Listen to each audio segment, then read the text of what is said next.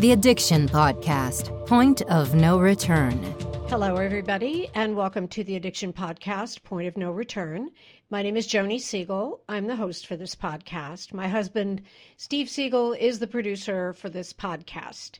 Today's episode is episode number 254. We are almost to our the end of our fifth year of podcasting on a weekly basis, and we sincerely hope that we have been able to offer you some hope about this horrific pandemic we call drug and alcohol addiction and also to make sure that we've let you know that there is help available no matter who you are, whether you're an addict, whether you're a loved one of an addict, whether you just want to know what's going on. We hope that we have done that for you. Just a reminder to please subscribe to this podcast wherever you listen to podcasts, and also please subscribe to our YouTube channel. Also, if you'd like to get our weekly reminders about the podcast and other important things that come up in the recordings, or I mean, in the ongoing workings of this podcast, then go to our website and sign up for our email list. We don't sell our list, we're not going to spam you. Um, typically, I don't send out more than one email a week, and sometimes I forget. Then you might get two a week, but there you go. So, if you've been listening recently, you know that we have been talking a lot about Purdue Pharma and the Sacklers. And the reason for that is um, we had a gentleman on, and he mentioned that there was a mini series coming up on Hulu, which um, is uh, called Dopesick. And I don't know if you can still watch it on Hulu or not. I, I, haven't looked recently. You could check it out. But it's based on a book by the same name, Dopesick, by Beth Macy. And um, it basically follows a couple of um, U.S. attorneys who kind of started looking at the crimes that were going on and the fact that the crimes were involving um, opioids and specifically Oxycontin. And then they started delving into Purdue Pharma and marketing. And yeah, anyway, that's what the series is about. It is a docudrama, I guess you say, because it's got actors in it. And but one of the key players in this whole scenario is the U.S. Attorney Rick Mountcastle, and we're going to be talking to him today. Rick served as a federal prosecutor for more than 32 years, first at the Department of Justice and later at the U.S. Attorney's Office for the Western District of Virginia. As a senior trial attorney in DOJ's criminal tax enforcement section, he prosecuted criminal criminal tax cases throughout the U.S. In 1993, Rick was awarded DOJ's highest honor, the Attorney General's Award for the Trial of Litigation, for his work as the lead prosecutor in the trial and conviction of a Russian organized crime leader and his associates for a multi-million dollar motor fuel excise tax scheme. While at the U.S. Attorney's Office from 1995 to 2018, Rick served in numerous roles, including as a criminal division assistant U.S. attorney, a civil division assistant U.S. attorney, the chief of the civil division, the first assistant U.S. attorney, the principal deputy U.S. attorney, and the interim U.S. attorney. He was the lead prosecutor on several high profile healthcare fraud cases, including the first Purdue Pharma prosecution, the criminal and civil false claims prosecution of Abbott Labs for the fraudulent marketing of the anti epileptic Depakote, and the Universal Health Services Inc. False Claims Act litigation. Rick previously served four years as an active duty Army JAG officer and 24 years as a National Guard and Army Reserve JAG officer. So I'm super excited to talk to Rick Mountcastle and get more of the inside skinny on what it was like going after Purdue and the Sacklers. So let's talk to Rick Mountcastle. Rick Mountcastle, thank you so much for being willing to talk to us today on the podcast. I am super excited to talk to you. Joni, thank you for inviting me, and uh, it's an honor to be on this podcast talking to uh, an audience of folks who I regard as heroes, folks that are battling um, addiction and especially family members who are working with their loved ones to get through an addiction. It's it's an honor for me to be here. Thank you so much. So I wanted to just uh, I need to make this legal statement. Um, so this is the legal fine print to my appearance on the podcast. Um, my statements and comments during this podcast are my personal views and opinions and are in no way related to my position with the Virginia Attorney General's office. It, Rick, tell us a little bit about your background, just, you know, where you grew up. Even did you I'm, I, I, you, I know you're not, you were never a drug addict, but, but did you ever encounter anything just about drug addiction, just in your, in your years growing up? Um, I grew, of course, I'm, I'm, I'm kind of of the of an older generation, so I grew up, um, you know, in, in the, as a baby boomer, um, in a military environment. Uh, my dad was in the Air Force, and uh, then later he worked for the Department of the Army. So, as I was growing up, we traveled all over the place, moved very frequently. Uh, my five years before of of, um, middle school and high school, before I went to college, were spent in Europe, uh, in uh, Italy and Germany, on basically military bases at uh, um, the, the, in the military, the Department of Defense uh, school system.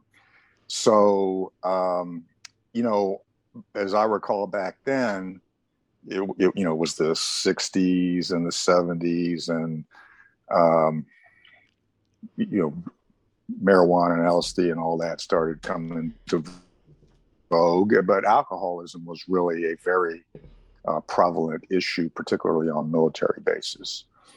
Uh, but I didn't have, um, well, you know, I didn't have any real experience in terms of addiction. Um,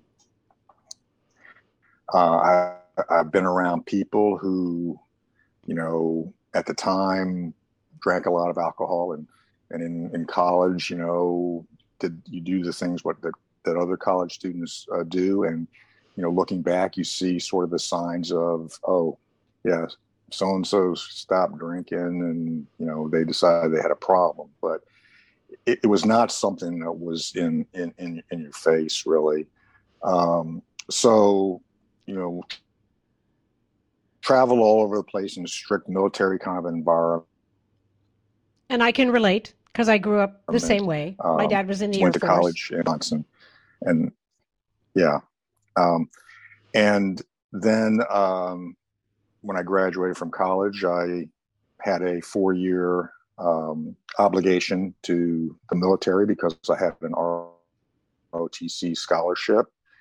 Uh, I deferred that to go to law school in DC at George Washington University. And after that, I went into the military as a JAG officer for four years. Um, and I was stationed out near Chicago. So that's uh, kind of the early years. Um, you know, I didn't really have, uh,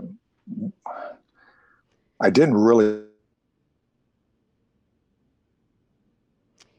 You fro- notice or start froze up there, prosecutor. Rick. You Oh, froze sorry. up a little bit. So, um, Okay. you you did mention you thought you might have some Wi-Fi issues. It it looks like you may a little bit, but anyway, Yeah. you were just saying.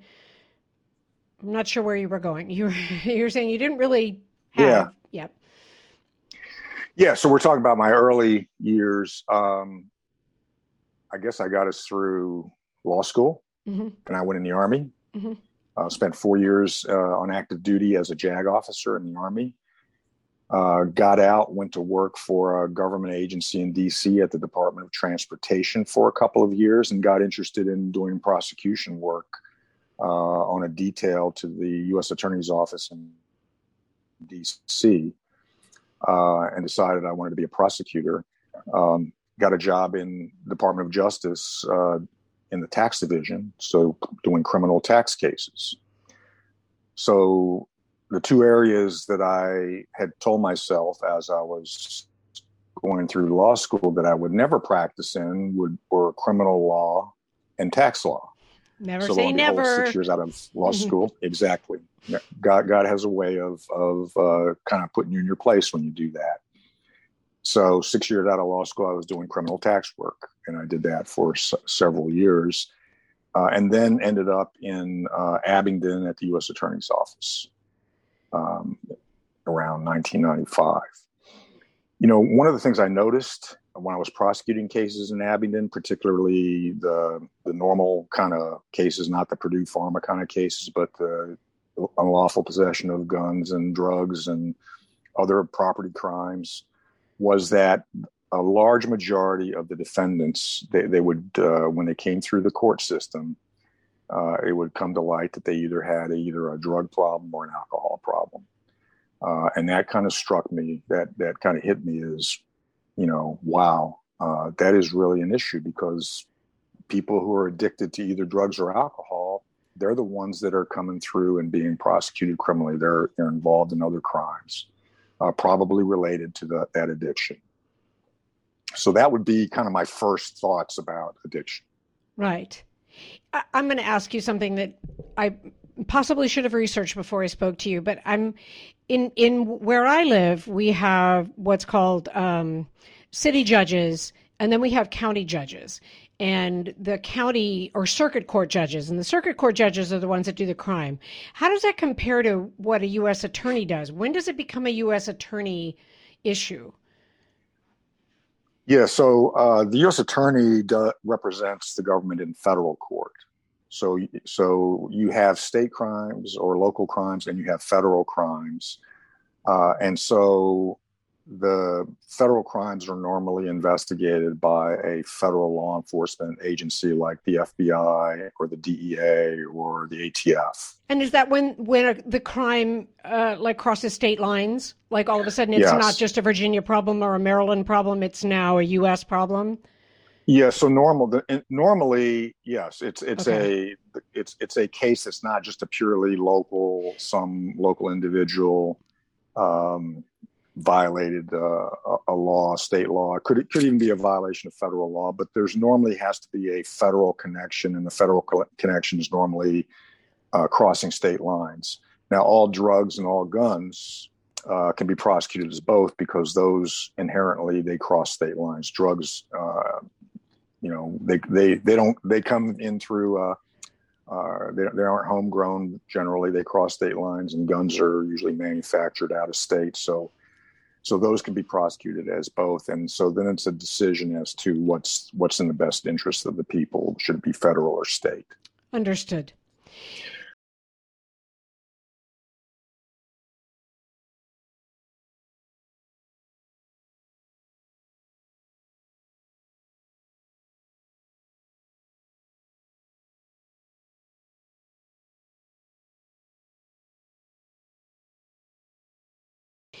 Okay, so I think we're probably pretty close to the part of your story that leads into you and your partner beginning to investigate Purdue Pharma. Tell us how that happened.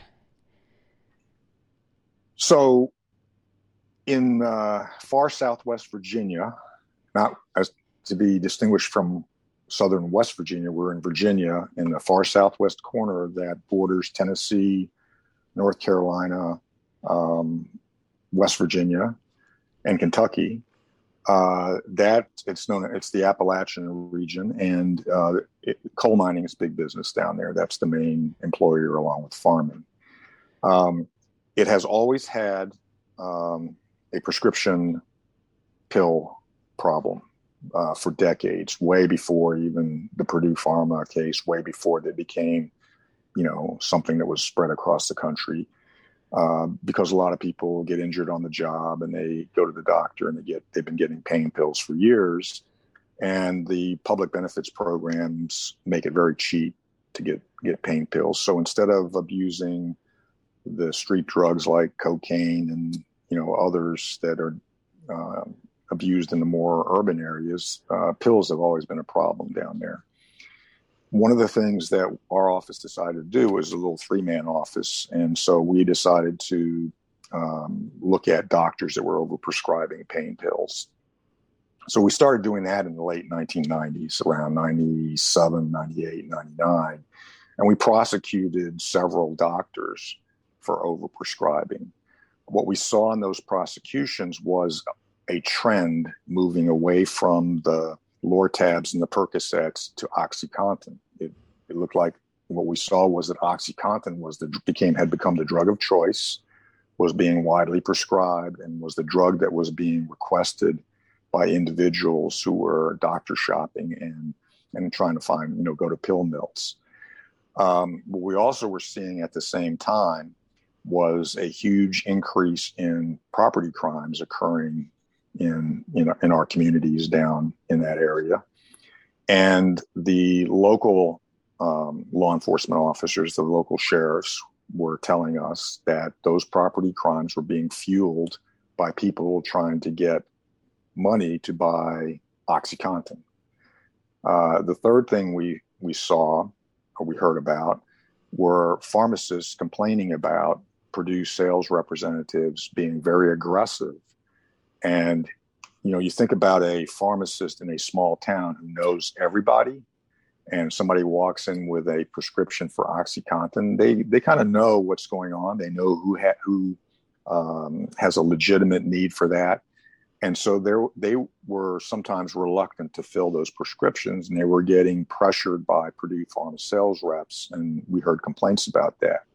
So we took those, you know, those three uh, things that those three facts, uh, and it, we had a discussion. You know, Randy and I had it, Randy Ramseyer, who's also depicted in the uh, miniseries, and I had a discussion one day. I kind of remember this. I don't remember a lot because it's been years ago, but I remember this we're just sitting around the office after work one day and talking about these things. And, you know, we, you know, one of us said, I think I said, or we, we discussed, hey, maybe we ought to open a case on Purdue. Uh, because in law enforcement, you want to go to the highest level of supply. And something didn't seem feel right about uh, what was going on with OxyContin. Uh, so we opened a case, uh, I think, in probably about middle of 2001, right when there was a transition of U.S. attorneys. Uh, we were allowed to open a case, and um, based on those reasons, and and you know, it was one of those things where well, we didn't know what we're going to find, but my feeling was, well, we have an obligation to our community, which looks like it's getting devastated by OxyContin. We have an obligation to look and see what's going on. So that's how that got started. Uh, first of all, it's interesting when you talk about the fact that even pre OxyContin, that there was an issue with pain pills. You know, without, and I, I don't like I don't fault the people who were abusing the pain pills because we've had on the we've had on the podcast several times professional athletes and they say, you know, painkillers are a part of the job description. And you know, because you can't sit out every game on the bench because you're in pain. You have to get up and you have to play. And it's the same thing with the miners and the farmers. They cannot not go to work because they're in pain. So they they have to handle that. And which is obviously what Purdue banked on when they started doing what they did with OxyContin. But I guess I just want, kind of wanted to make that editorial comment that it's it's one of the it, those are professions that fall victim to this type of thing because of the nature of the profession because it's physical, because it causes problems, because, you know, mining can cause lung issues and that causes pain. So, anyway, that was just kind of a editorial comment. I agree with that 100%. The thing to remember also is if a miner gets injured and they have they have pain and they don't go to work, they don't get paid. Right. So it's a matter of basically it's a matter of of putting food on the table really to figure out a way to push through that pain, take a painkiller and get to work. Because if you're not at work, you don't, you're not, you know, you don't clock in, you don't get a paycheck. Right. And so that, yeah, I 100% uh, agree with your yep. comment. Yep. And I, I just wanted to make that comment because I don't want people out there thinking, oh yeah, they you know they're just ignorant workers. No, no, no, that's not the that's not the situation there. So um, okay, so you've got this, you've got three pretty heavy duty indicators that there could be something going on. And then you have to take that to your boss, and your boss goes, okay, you can open up a case.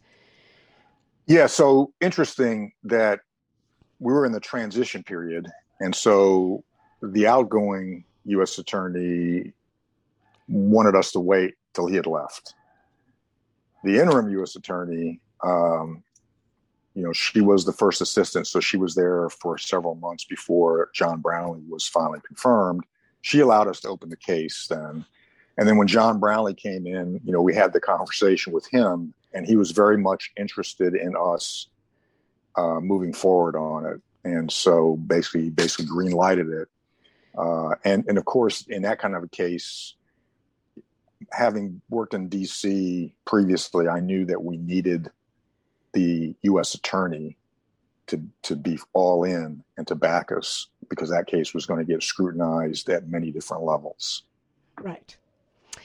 Exactly, because Purdue has a lot of money, and the Sacklers have a lot of money, and that money and can get channeled into areas that can put the kibosh on such an investigation. So, okay, yes. so now you've you're you've got the green light. Take us a little bit from there. What did, how did you guys then proceed, and who did you talk to, and yeah. So one of the first thing was, hey, we needed to get staffing. We needed to have investigators and agents on the case because unlike most, I would say nearly all cases that a U.S. attorney's office does are generated by an investigative agency. One of the what they used to what they call the alphabet soup: ATF, FBI, DEA, all those invest. This case was originated by the U.S. Attorney's Office, which is very, very unusual. So we had to go out and look for folks to staff the case. And you know, one interesting thing is, of course, we went first to the FBI. Um, they they had a very small satellite office in Bristol, about 15 miles from Ab- Abingdon. Bristol is right on the border with Tennessee. Uh, in fact, half Bristol is in Virginia and half of Bristol is in Tennessee. And they ran it up their chain of command. And this was after 9 11. So what they told us was we don't have the resources to investigate this uh, kind of a case because we are all in on ter- anti-terrorism okay the other thing in hindsight was you know I, That's right. Sorry it, to interrupt you, but you said you yes. started this in like mid 2001. Yeah. So when Brownlee, John Brownlee took office, like a couple of, right to almost, two, you know, two days before 9 11. Oh my goodness. And so, yeah, we're in the midst of that in addition. So, you know, there was a lot of things going on that um, kind of delayed the start of the case because obviously there was a lot of um, work being done with respect to anti-terrorism at that time. The FBI was was busy, okay, uh, but I also think that there was a political aspect going on because what I recall is that there was a discussion about well, Purdue's actually working with federal agencies on you know the the, the, the drug diversion problem and you know, we're not sure whether there's anything there for uh, FBI. So, so FBI's out. Okay, DEA, we con you know contacted them. That's the next logical agency, and uh, so they were willing to send a couple of investigators down from DC, 360 miles from us, by the way, to you know, maybe every once in a while to help us serve subpoenas or something like that. Completely inadequate. Uh, you know, at the time, didn't know why. It was like, you know, what's what's going on with that? That's almost worthless. But now, upon you know, seeing, reading more facts and seeing, talking to different people, and, and watching the Hulu series, there obviously was some internal um, political things going on at DEA. Okay. Um, so we reached out, I reached out to uh, the Virginia Attorney General's office, which had a fairly new but small Medicaid fraud control unit. Okay.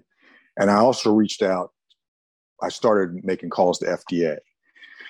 Um, based on uh, um, relationships that have been built with the Medicaid fraud control unit, or the head of the Medicaid fraud control unit, Randy Clouse. He had previously worked for the bingo or the, the Virginia Gaming Commission. So he investigated bingo, um, uh, unlawful bingo uh, games, right?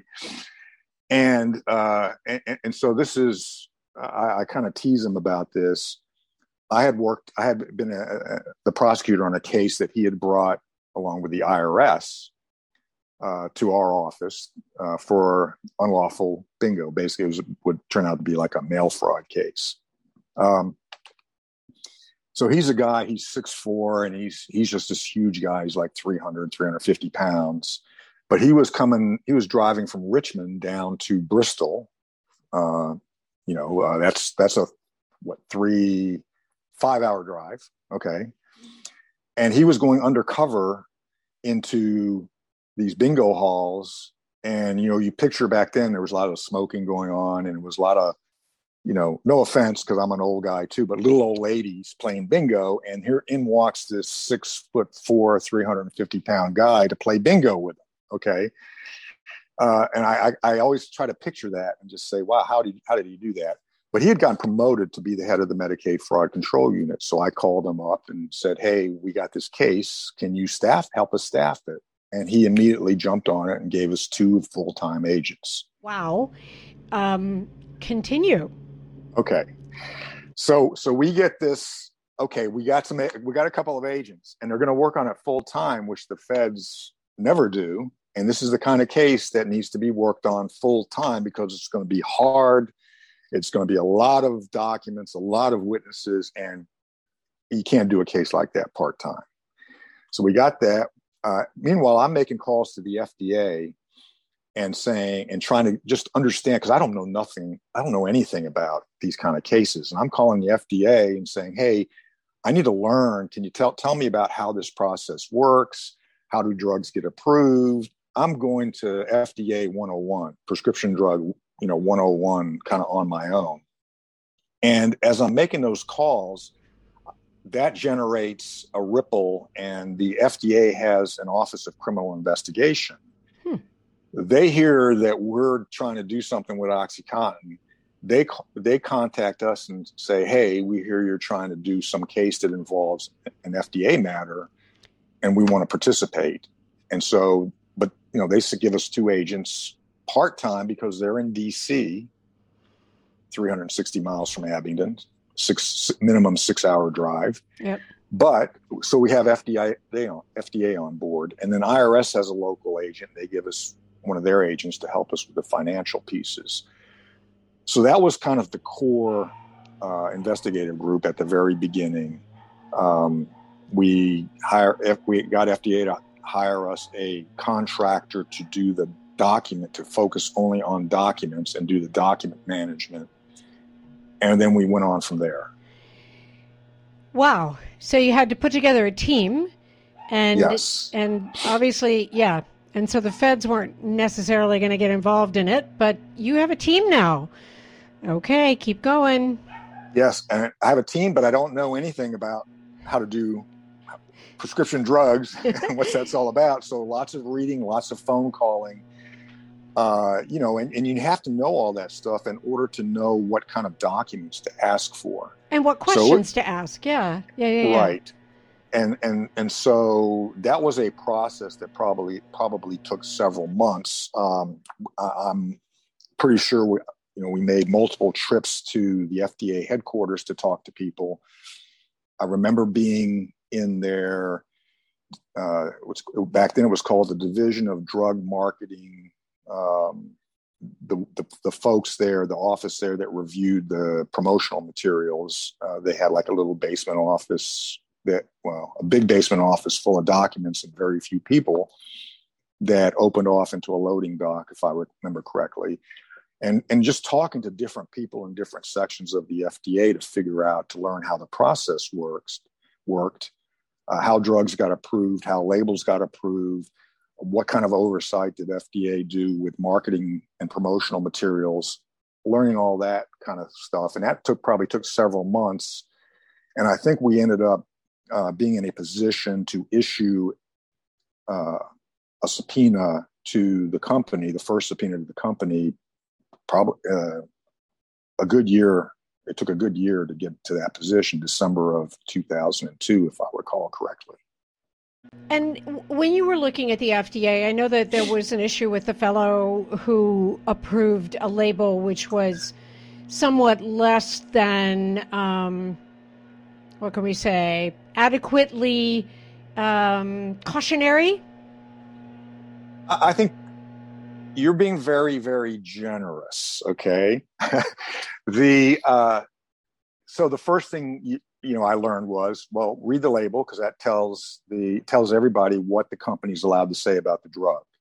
And when you go to the label, what popped out, what jumps out at you is is delayed absorption as provided by OxyContin tablets is believed to reduce the abuse liability of a drug. Now, I didn't know anything about drugs at all, but when I read that, I knew that that was nonsense. That was completely ridiculous and raised a question about well, how in the world did that language get into this label because it it was being used by their sales reps to say hey even the FDA agrees with us that oxycontin is less addictive less abusable etc there's there's words there but when you read them and you think about them they abs- mean absolutely nothing and all they are is a marketing tool.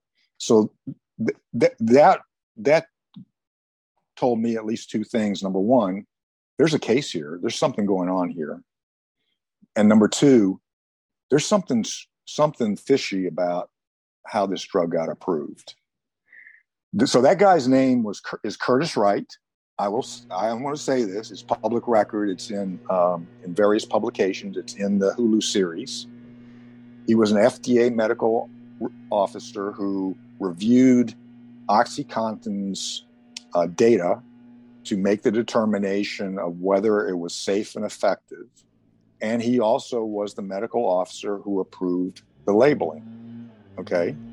And he's also the medical officer who, after the approval of OxyContin and this label with this, this uh, very, I think, um, dangerous language in it, he went to work for Purdue uh, he made a stop to make it look good for about maybe a year, a year and a half with another company. But to, you know, to me, the goal was always to end up at Purdue, where he made four hundred thousand dollars, four probably four times or so what he was making at FDA. Now, and I, I told this to Patrick uh, Radden Keefe in, in, in, his book uh, Empire of Pain. I told him that um, I thought there was some deal cut between Curtis Wright and Purdue to get the drug approved and to get that favorable wording into the label. But I could never prove that there was the quid pro quo, and there's nothing illegal and nothing um, um, that violates a regulation for an, a person who works for FDA to review a company's drug and then turn around and go to work for the company. And and unethical me, at best, probably. You know, yes. but conflict of interest, but illegal, I guess not. Okay. Yes, and I spent a lot of time looking because I I said there this is corrupt. It is corrupt with a little c, but it's not corrupt in terms of being able to prosecute somebody. You know. Understood. Okay. Oh, just by the way, as a side note, is that label, is a picture of that label at all available anywhere? Because I would pop it into this interview and show that wording. Just curious. You know, I've never tried to look for it. Uh, I wouldn't be surprised if you could find it on the internet somewhere. Okay. Um, because I had I had basically memorized that wording I see that. I didn't need to look at yeah, look for it I see because that. it was yeah. such it was it was such a uh, to me it was just such a obvious blatant uh, piece of wrongdoing. Yeah, fraud, total fraud. It, it, yeah, and so so that was something that whenever I interviewed, I interviewed we interviewed a lot of people, and I would I would want I would, my one of my questions would, would be how did who came up with this language? So I ended up committing it to memory because I asked questions about it so often. And was it Curtis Wright that came up with the wording, or was it Purdue that came up with the wording? Well, that's that's that's the question. I think that there have been reports, uh, and I think uh, what we found out was that, and I remember this now. Yes, you know, a lot of things come back after 14 or 15 years. Curtis Wright met with the Purdue uh, team that was going through and, and trying to get FDA to approve OxyContin. And he met with them uh, I, I believe, on more than one occasion, met with them, as I recall, at a hotel off F, off site from FDA, kind of you know on their own. Again, nothing per se illegal, and I believe that FDA. Uh, I believe that uh, the Purdue staff wrote his medical officer reviews. Okay, now, you know, at the time I was thinking, well, you know, I, I've worked with and I've looked at a lot of government bureaucrats, and yeah, I could see someone who doesn't want, you know, it's a bureaucrat, nine to fives, taking what the company wrote, looking at it, and yeah, just tell me what you want to say. Okay, yeah. Yeah. yeah, yeah, and I'll look at it, and there was some language in those reviews that made it clear that OxyContin was not better than immediate release.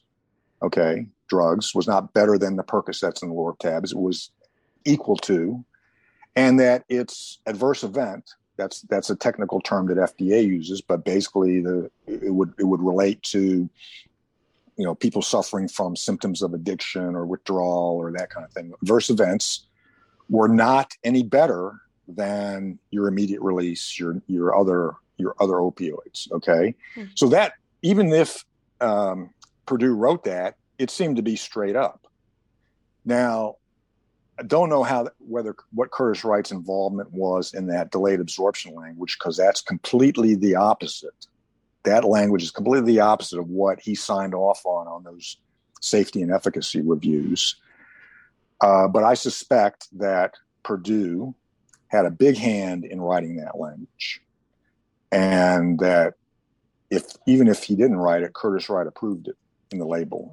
And and there was a back and forth between him and one of his staffers who, a staffer who questioned that language and said, "Is this just marketing BS? Isn't this just marketing BS?" And his response, uh, which is I think documented in a number of places, was, "No, it's literally true."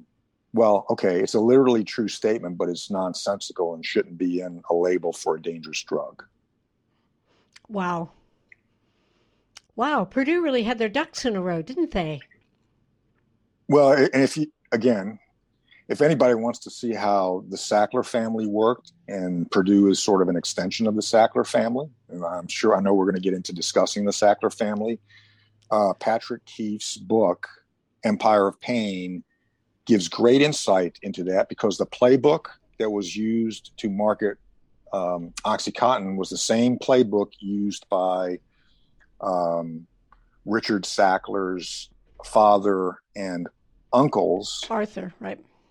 Yeah, Arthur, Raymond, and Mortimer to um, market the the antipsychotics um, and Valium and, and uh, Valium, and also uh, they were involved in the marketing of the first generation of antibiotics in the same way.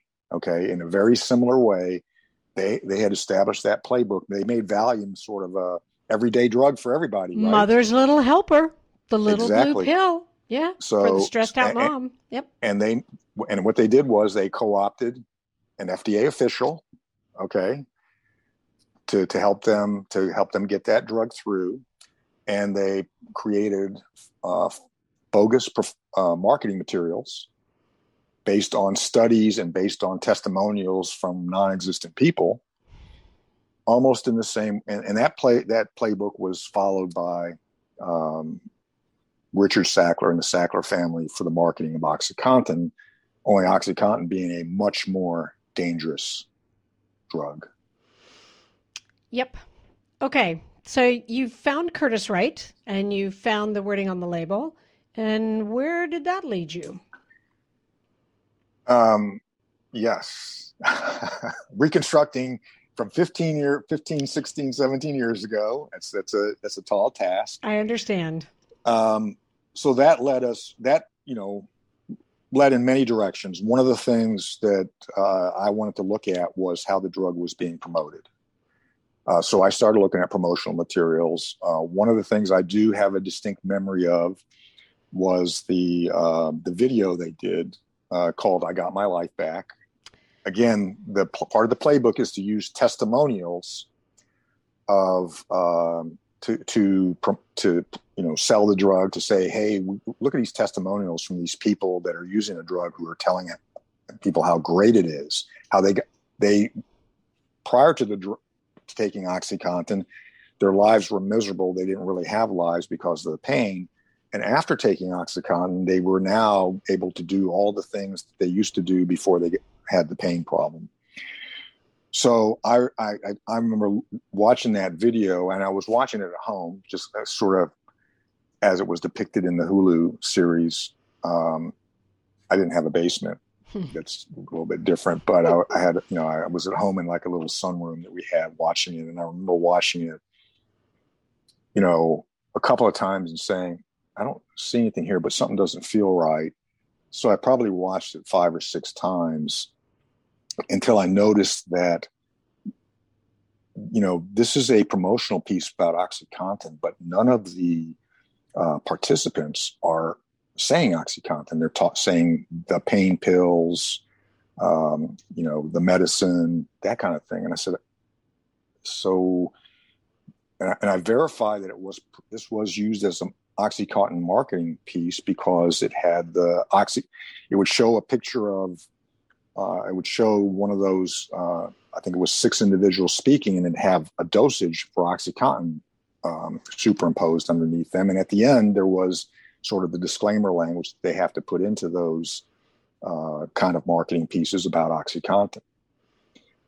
So I said, well, I wonder if they really are taking OxyContin. And, and you know, for the most part, they were, uh, except for one guy.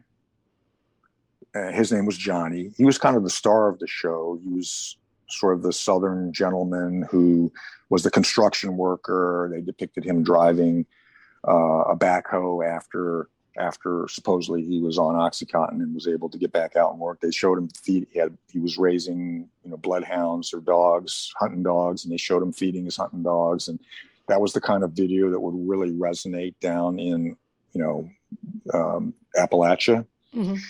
And uh, Johnny, it, as it turns out, and, and uh, we, you know, we went and saw his his the physician. that's in that uh, Dr. Spanos and talked to him started on OxyContin, but he had to quit because it was too expensive, and he w- really wasn't taking OxyContin, notwithstanding what the video was promoting.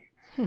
Um, so that was that. You know, we did a lot of work on that piece and went to the advertising agency they used to make it up in New York and tried to run down, hey, who in who in Purdue actually did this and knew that they were using at least one person who wasn't on OxyContin.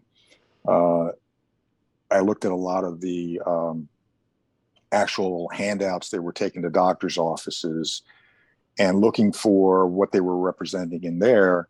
And so the other thing they represented that was completely bogus was the blood level charts.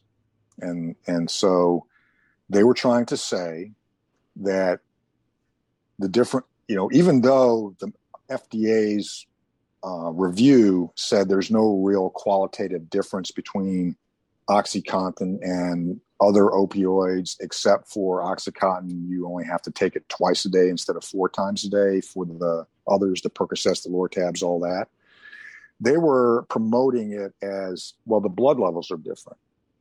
From OxyContin, you get this smooth, continuous um, blood level of oxycodone for 12 hours. Timed release because it's time release yeah. because of this time release system. But as compared to the immediate release drugs, you get these spikes, you get these peaks and valleys. So the spikes, euphoria, and the valleys are uh, withdrawal. You don't, therefore, you know, you got euphoria. That means people are going to want to go and take more of it and going to get addicted to it and they want to abuse it. And if you have the the valleys, you have um, withdrawal, and now you got people that are looking for the drug to stave off withdrawal. Well, guess what? OxyContin doesn't do that. Was their pitch. Mm-hmm. When you actually, and so they had these blood level charts they were using that made sort of tried to make that case. But when you actually looked at the data, the there was almost no difference between the two blood levels.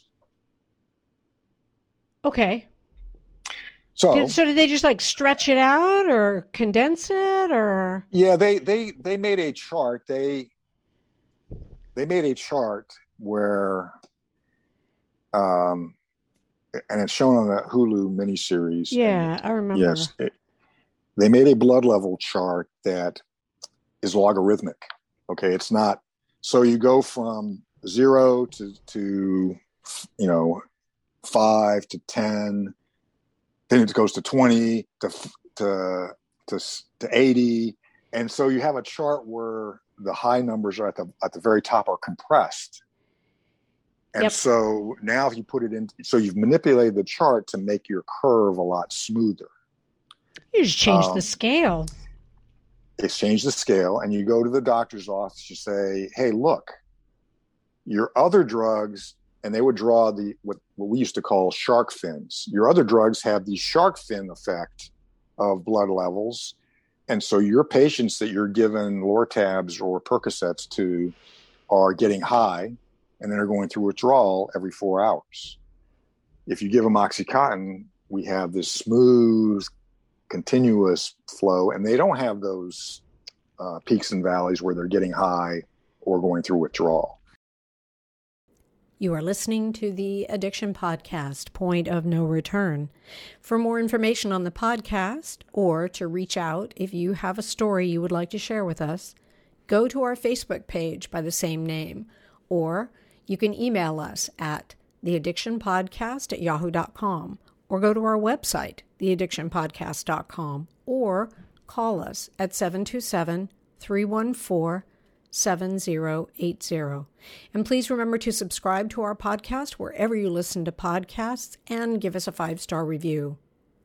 Sometimes, the hardest thing about getting someone into recovery is getting them to agree to treatment.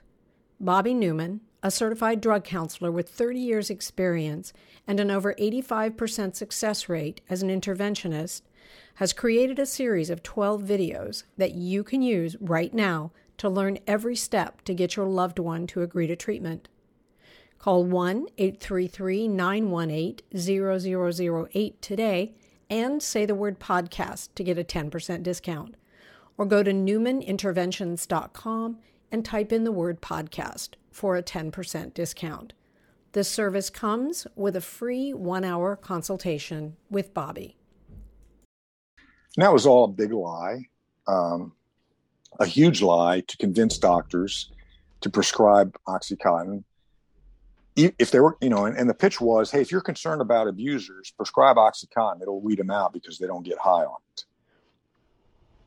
And and, and uh, a complete lie. And again, in our part of the country, doctors were concerned about drug seekers, and so they were switching folks from those other opioids to OxyContin in, in droves.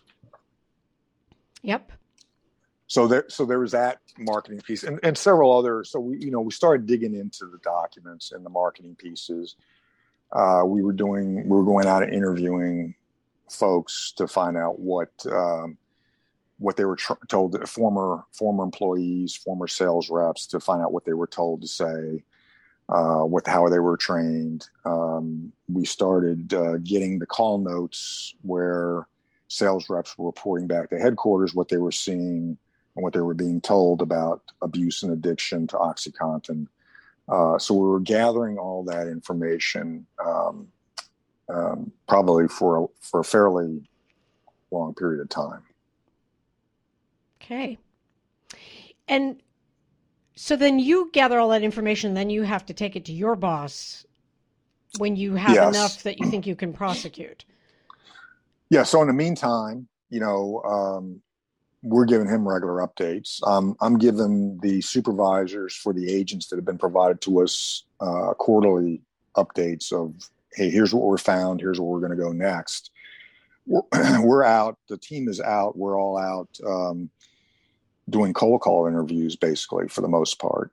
Uh, kind of my theory was that, you know, if people know you're coming, they're going to be very cautious. They're going to be worried about, uh, you know, what what their former employer Purdue Pharma is going to say. They're going to maybe spin stuff. They're going to be worried about where they what their role is. So we would do cold call interviews, and those those would last maybe 15 to 45 minutes. But you get sort of the first impression from them in those interviews.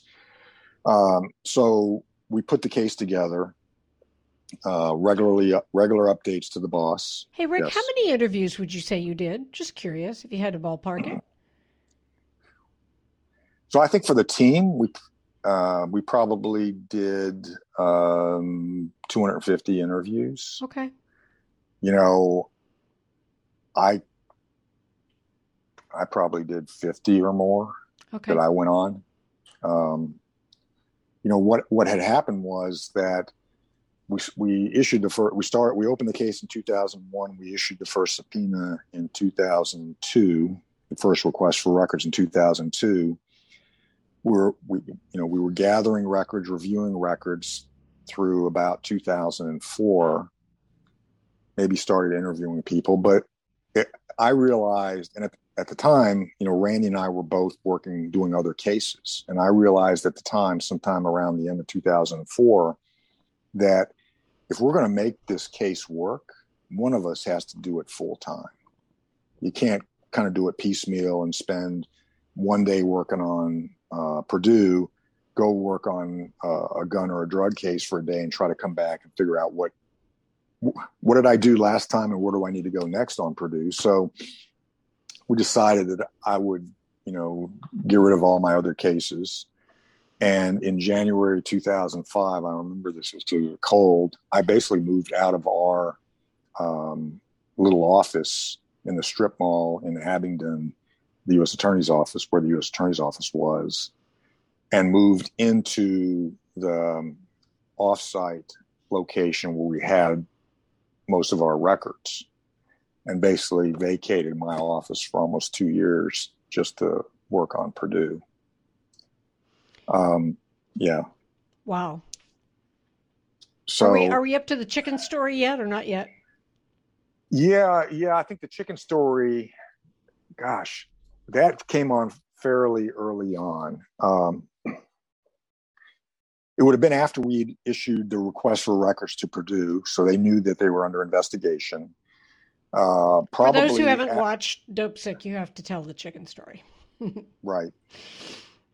Um, so we had we'd issued our subpoena. We were doing a lot of back and forth with the lawyers for Purdue about product producing records and the large volume and which ones did we want first and you know what else do we need and we you know probably had issued multiple subpoenas we had they probably knew we were out interviewing folks um, doing cold calls and out of the blue um, somebody from the deputy attorney general's office who at the time was james comey called uh, John Brownlee, the U.S. Attorney.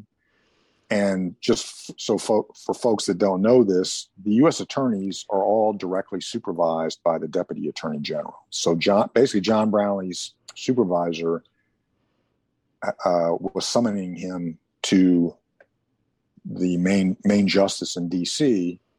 because he had concerns. I guess I think it was concerns about our investigation of Purdue Pharma. Okay, and so I, I, I know John uh, John Brownlee and I went. I think Randy was undergoing. I think may have been undergoing his his uh, cancer treatments then and couldn't go. John Brownlee and I went to D.C. We go into the main Justice Building at 10th and Constitution uh, to meet with um, the Deputy Attorney General, John Brownlee's boss, James Comey. We go into the conference room, and uh, the first thing that Mr. Comey says is, Tell me why you guys are investigating the chicken guy.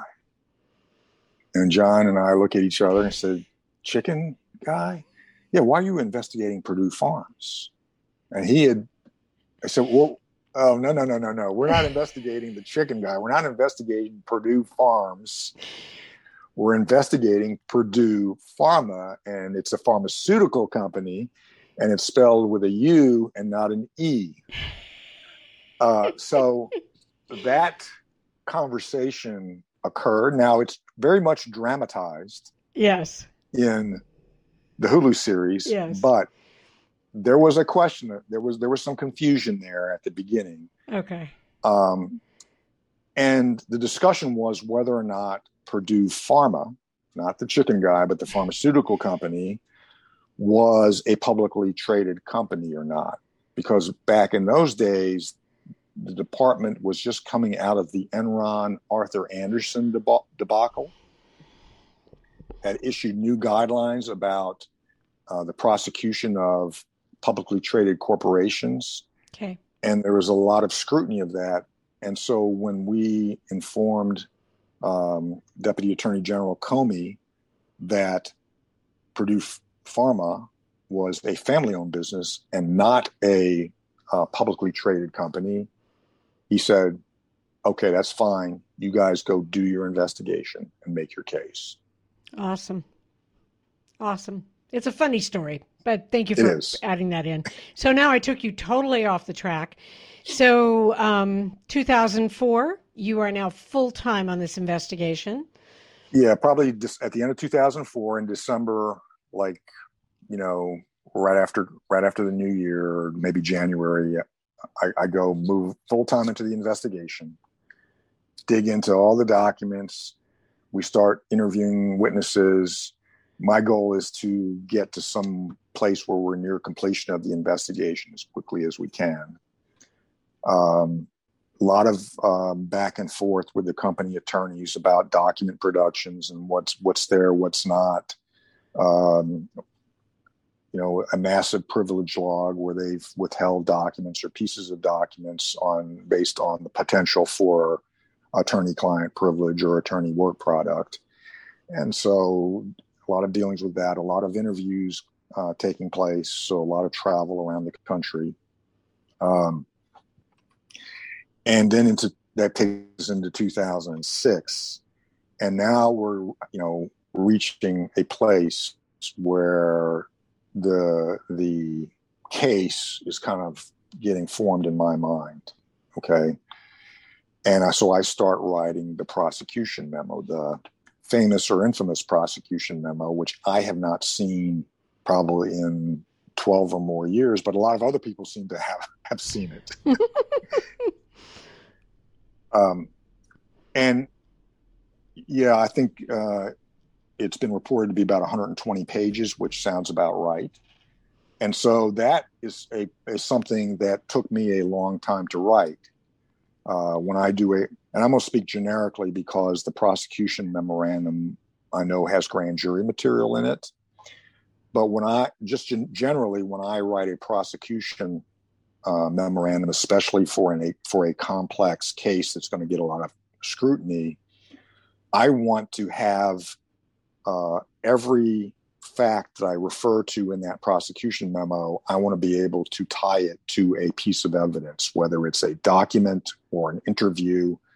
And so, uh, wh- the way I wrote prosecution memos and the way I would still do that if I were still writing them is to state a fact. You know, Purdue, for example, Purdue Pharma um, promoted OxyContin as less addictive and less abusable. And then I would have like a footnote that would refer to whatever documents or whatever evidence I had to support that fact. Now, if, as you can imagine, a 120 page cross memo, that would be a very laborious and lengthy task. And the other thing I wanted to do was have a notebook. Now would be digital, uh, a folder on my computer, but back then we were still using notebooks that would have every document referred to in that prosecution memo available to be to, to be reviewed. So that took several weeks to put that together at the same time we're trying to wrap up the investigation. But but how smart to do it that way and to make sure that and I, I know you know to do this but to make sure you cross all your t's and dot all your i's because obviously purdue has billions of dollars and many many lawyers high powered lawyers including rudy giuliani and you know that they're going to be able to come after. And so you have to do that. You have to you have to take that kind of time. You have to do that. Yes and so joni i knew having worked in dc at the at Main Justice for almost nine years, and having seen some of the political go- goings on and and knowing that um, defendants or potential defendants in criminal cases who can afford to hire um, you know expensive and uh, connected lawyers that they hire people who can pick up the phone and call the attorney general who go and have lunch with the deputy attorney general. Knowing that and suspecting that anticipating that would happen in a case like Purdue Pharma what I was thinking when I was writing that process memo was I need to write this so so in a way that they don't have an excuse to throw our case out the window. Okay, so that means I've got to, as you said, you know, figuratively cross every T and dot every I, and, and show that we've investigated every angle and every potential defense in this case. And when you state a fact, here's where that fact came from. Correct. Yeah. Um, yeah. So that was my, you know, kind of understanding and my objective in writing that process memo. My thinking was, hey, if I leave something that is, if I leave something uninvestigated or if I leave a hole in this case, they're going to have a real easy excuse to toss it. And I want to make it as hard as I possibly can for somebody who's political, you know, that's got that's in the political realm to listen to a Purdue lawyer and say, "You're right. I found I found a loophole here. I'm tossing the case." Wow.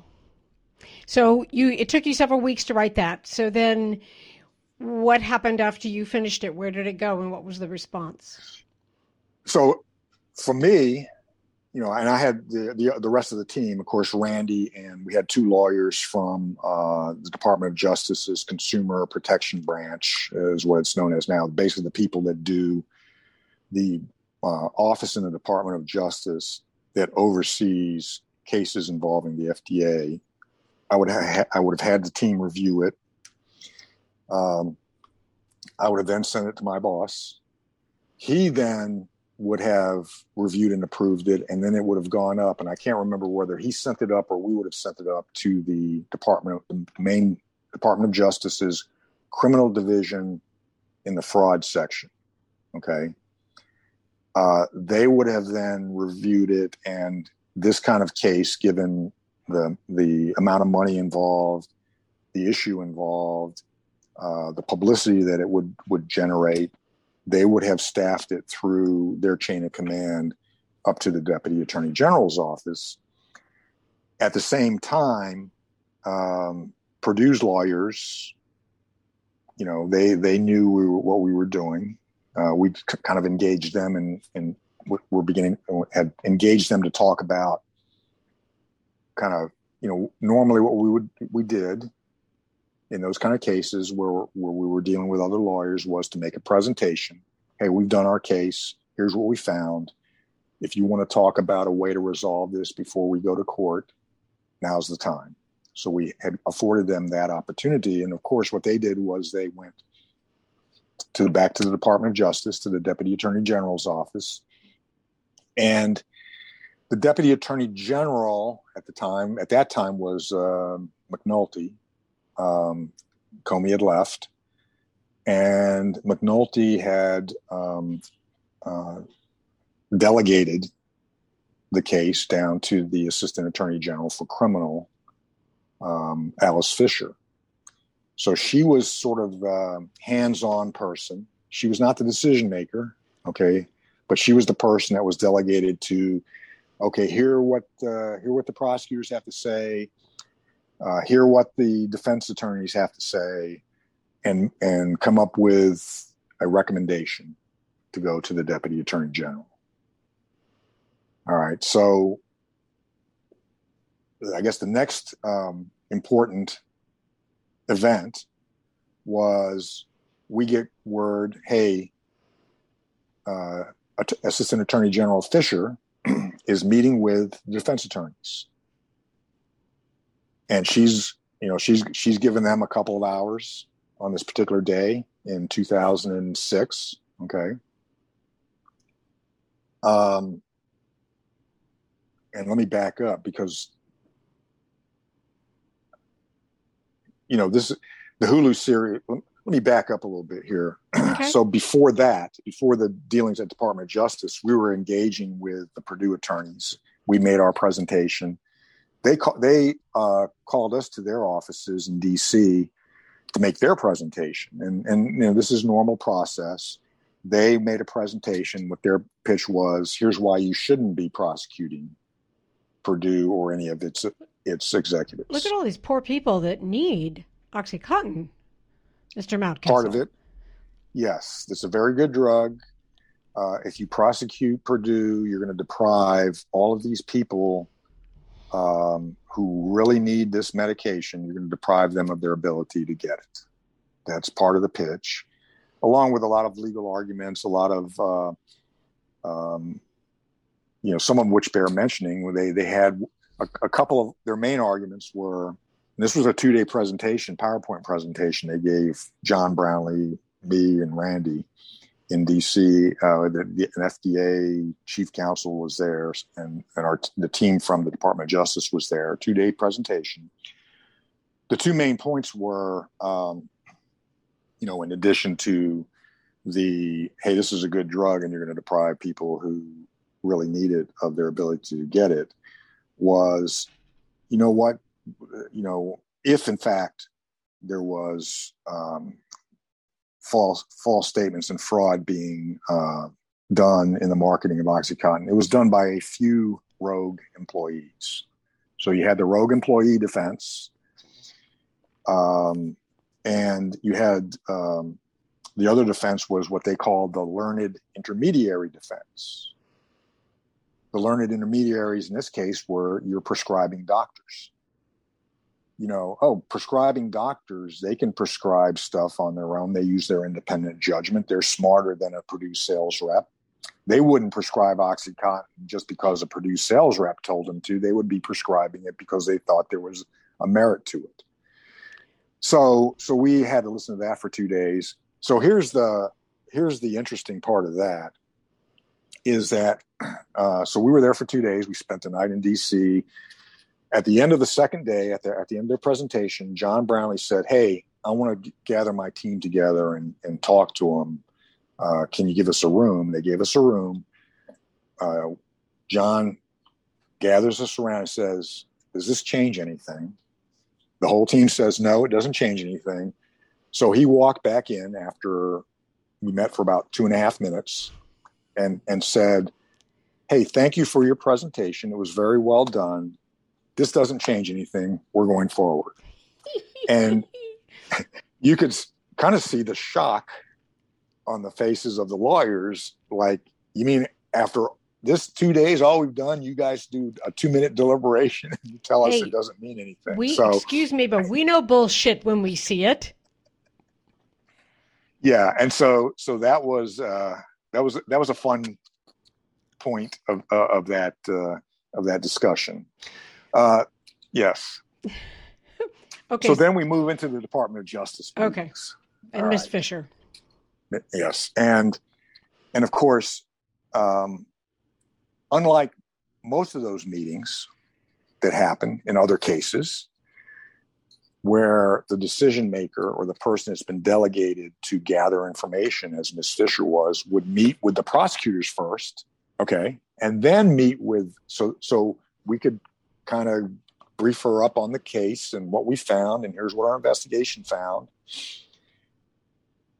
Then she could meet with the defense attorneys and hear sort of their what their response was to all that. She met with them first okay for at least two hours. Then we got i think it was 30 minutes maybe with her. We made our presentation. We left after after our you know maybe maybe we stretched out into 45 minutes maybe an hour but certainly less than what she gave the defense attorneys and John Brownlee meets with her, and he comes out and he's very much upset and very much concerned that she's not going to let us go forward. And so, you know, that's where the political uh, things start to happen. Um, the company was willing to sac the the Purdue, the Sackler family, was willing to sacrifice the company. Okay. Uh, and they were willing to sacrifice the three executives up to a point. Okay. We were, we felt like we had enough evidence to prosecute the three executives for felonies. Um, and, and just to kind of put that in perspective, our goal all along in the investigation was to determine who the highest culpable level culpable individual in that company was for the wrongdoing uh, based on where the evidence led us to and based on the standard of beyond a reasonable doubt. So we had gotten to ceo michael friedman general counsel and executive vice president howard udell and medical director and executive vice president paul goldenheim we had gotten to that level using that standard what we anticipated was that if we went forward against them with felonies, that one and possibly more than one would decide that they were looking at some serious prison time and they would need to try to cut a deal. And that deal would involve them cooperating at, to the next level, which would be the Sackler family level, right? Uh, probably Richard Sackler, who was the, you know, immediately preceded Michael Friedman as the president and was appeared to be the shot caller. Probably Richard Sackler, but but we needed that cooperation at that CEO, general counsel level to get to the next level. What what happened was that the department would not let us do the pro- the felony prosecutions. That was that was they succumbed to that political pressure. And so here's an interesting part of the the story. Um, after the meeting at the department of justice where john brownlee in, in essence was told we're not going to let you prosecute those individuals for felonies and i think he was concerned that they weren't going to let us prosecute them at all we went into meetings settlement meetings with the Purdue lawyers. And one of the things that came out of those settlement meetings was whether or not, okay, so the company, Purdue Frederick or whatever the company name is, boom, they're, they're going to sacrifice that. There's a felony for, for you guys, for you feds. Take it, you know, you ought to take that and declare victory. We'll give, write a big check, et cetera, et cetera. We were still wanting to hold individuals responsible. And so the discussion was, well, we've got this misdemeanor. And we went back and forth with the, their attorneys about whether or not they would even plead guilty to a misdemeanor. And I remember one of the attorneys, one of the defense attorneys, and this was we've been, you know, this was towards the, this was in the evening. We've been meeting for almost all day and into the evening. Said, "Hey, we got we got all these smart uh, lawyers around us, can't we come up with something that doesn't involve a criminal conviction? Okay, because these guys, you know, they're pillars of the community, blah, they've no prior record, all this stuff that you hear about those kind of guys. So we huddled up together and we said, you know, if the department's not going to even let us prosecute them, maybe we need to have a fallback position. And our fallback position was, you know what? We can agree to some sort of a resolution that involves a disgorgement where they you know pay over all the money they made from their jobs as the, the you know running the OxyContin, running Purdue Pharma during OxyContin during this criminal wrongdoing, and they can agree to lifetime bans from the industry. So that was teed up on the table for them to, and it was you know so you guys decide what you want, either misdemeanors or this non-criminal resolution with a lifetime ban from the industry. So at that time, our thinking was this: okay, the department wasn't going to support us. The department was probably not going to let us prosecute these individuals for anything. What can we do to keep them from walking away scot free and continuing to go about their merry way and do their business? Well, we can we can have this non-criminal resolution where they get banned from the industry that's at least something. That's at least some benefit. So that was teed up for him. Uh, and again, you know, kind of getting long winded, probably getting a little boring, but I remember being at home and Randy calling me on the phone. This was in the evening, a couple of days later, a day or two later. And Randy calls me on the phone, and you know, Randy sometimes joked about things, and he said, sometimes in a very dry way, and he said, he says to me, "Well, I, you know, they've decided, they've decided they're going to take the the criminal charge." I said, "Yeah, Randy, right. You're you're just you're joking." He said, "No, no, no. I'm really serious this time." so, so you know, at the time it was okay. That's great. We'll take that. We, we're tagging three executives for crimes. That's not been done in the pharmaceutical industry before. It's a starting point. It's you know we use these misdemeanors. Uh, it, it, it's uh, maybe there's some deterrence factor to it. People, other executives are going to see, hey, the government's going to come after you. You could get a criminal conviction uh, of some sort you know there's risk involved maybe that will change behavior in the rest of the pharmaceutical industry turns out it didn't but um, so so that so looking back though it was like now i'm thinking 12 13 years later and reading a lot more information and watching you know stuff on uh, the documentaries that have been done the hulu miniseries that was done there was some reason that the Sacklers told those three guys take the criminal misdemeanor, not the other. Okay, hmm. I, am convinced now. Again, my personal opinion is that the Sacklers were making the decisions on what those three guys did, and they felt that the best way to protect the family was if they took those criminal misdemeanor charges. Wow. Wow. I yeah. think you're right. I know. I, I think you're absolutely right. It, it, turns out they got banned from the pharmaceutical business for 12 years anyway. But that uh, doesn't hurt uh, so, the Sacklers. That only hurts them. No, it doesn't. But again, you know, our our our view was that this the Purdue case was just one in a long line of pharmaceutical cases where the department went after pharmaceutical companies, secured convictions of some sort, either a misdemeanor or a felony against a company, had the company write a big check, and then it, let's do it all again. And our thinking was the only way you change corporate behavior is if you go and um, prosecute the decision makers who are the corporate decision makers because corporations don't do things by themselves.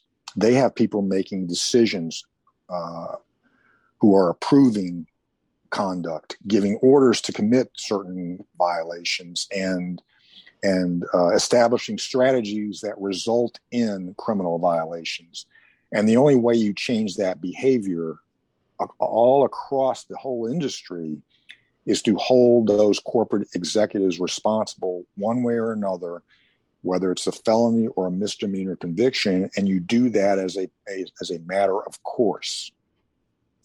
Yep. And everybody knows that that's going to happen. And now, instead of you know, what I would like to see is that CEOs, especially in the pharmaceutical industry, instead of getting their daily profit and loss statements and what's the stock price doing, and that's all I want to know about, that they also get the report that says how are we doing with complying with the FDA rules and regulations and our obligation to the people that are using our drugs. And there's no incentive to do that. Yep.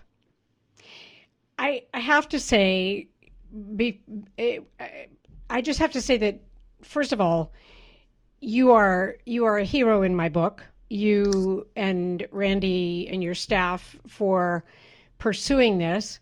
Um, might have been a lot easier on you to give up on it, but you guys didn't. And I think that there are a lot of people in this country and beyond who owe you a huge debt of gratitude for pursuing this area.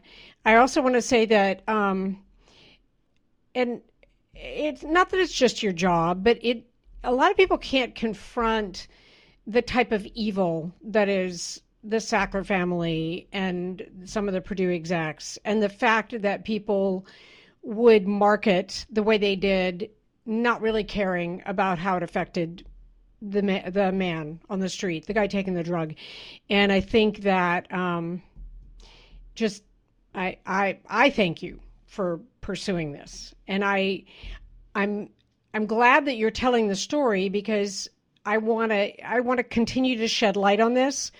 The miniseries did a great job, and it's dramatized and it's really good.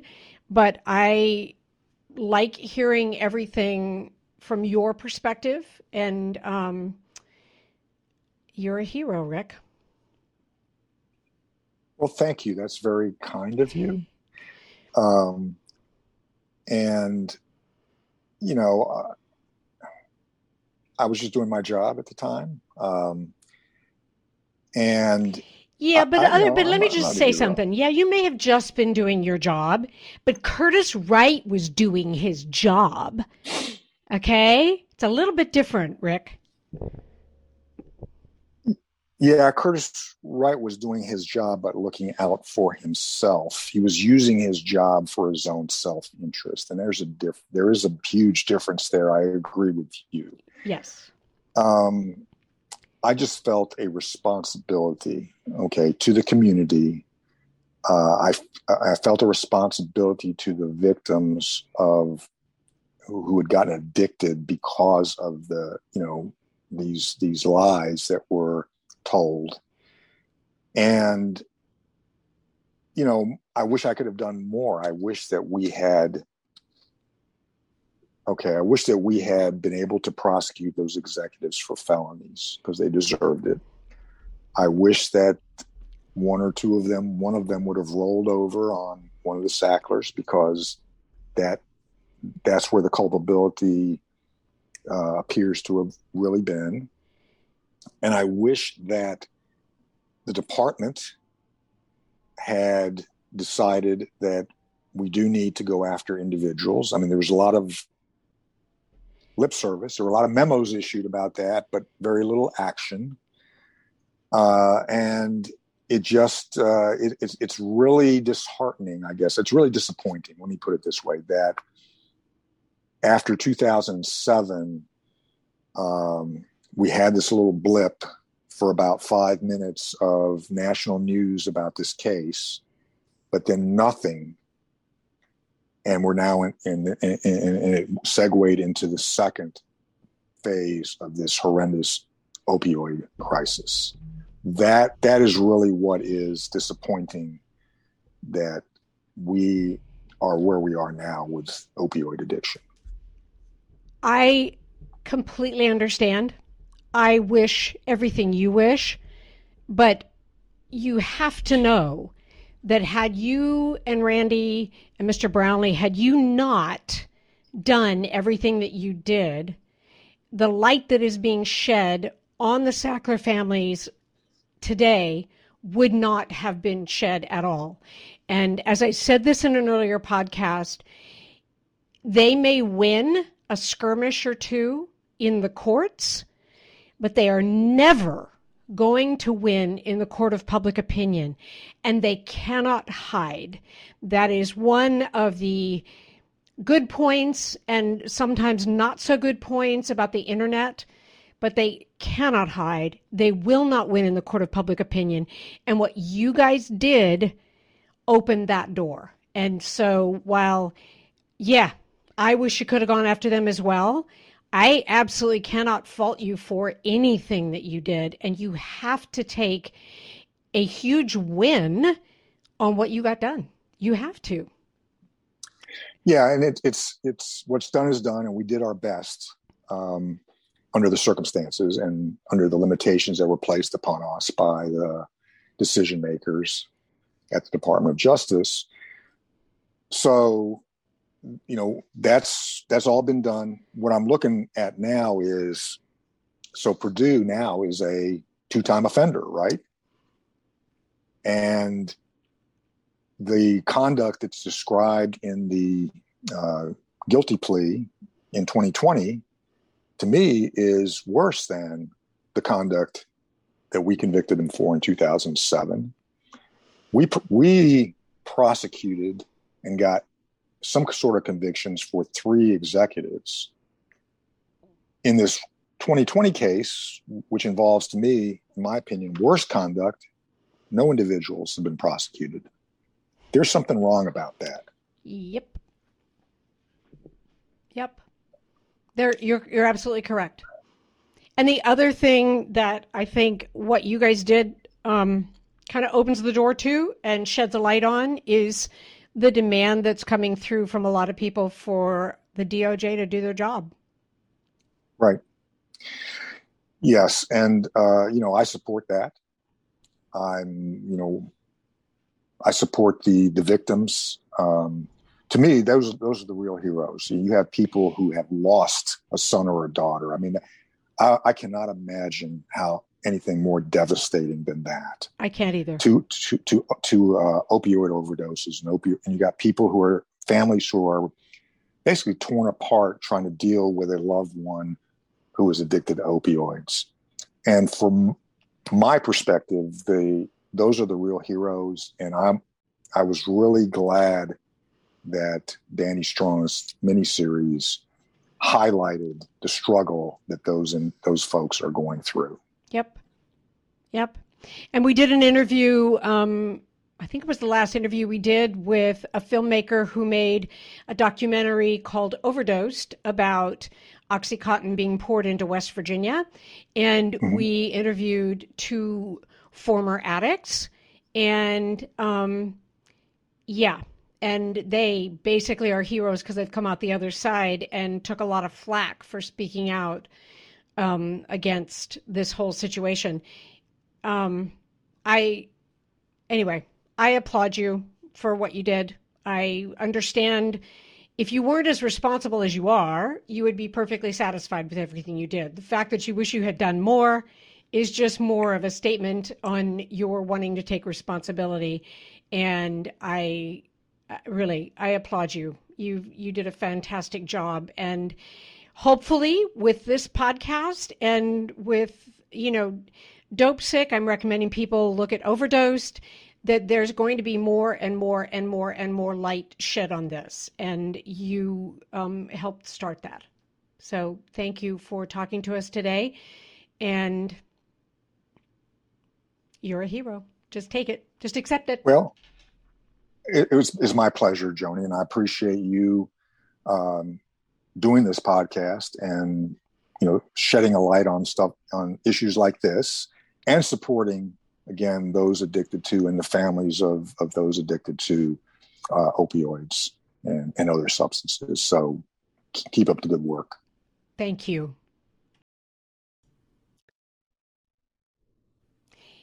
If you have not watched the series on Hulu called Dopesick you might want to do that because um, Rick is in that series. I mean, he and his partner Randy, they they were the two U.S. attorneys who put this whole case together, and that's what Dopesick is all about. You should watch it. It gives just um, kind of like just a more visual story behind this whole thing. Um, I know Rick's interview was a little bit long, but I think it's important because I think that, um, as I said, we all of us, if you are addicted to um, opioids or you know somebody who, who's addicted to opioids or if you even care that people are dying from opioids, then it is incumbent upon you and me and to not let this story get swept under the carpet and not let the Sacklers hide from the horrific crimes that they're responsible for and the number of overdose deaths that they're responsible for. So, thank you so much for listening. We have some even more exciting interviews coming up, and I, we will talk to you again next week. You have been listening to the Addiction Podcast, Point of No Return. For more information, reach out to us on Facebook or go to www.theaddictionpodcast.com. Our email is theaddictionpodcast at yahoo.com.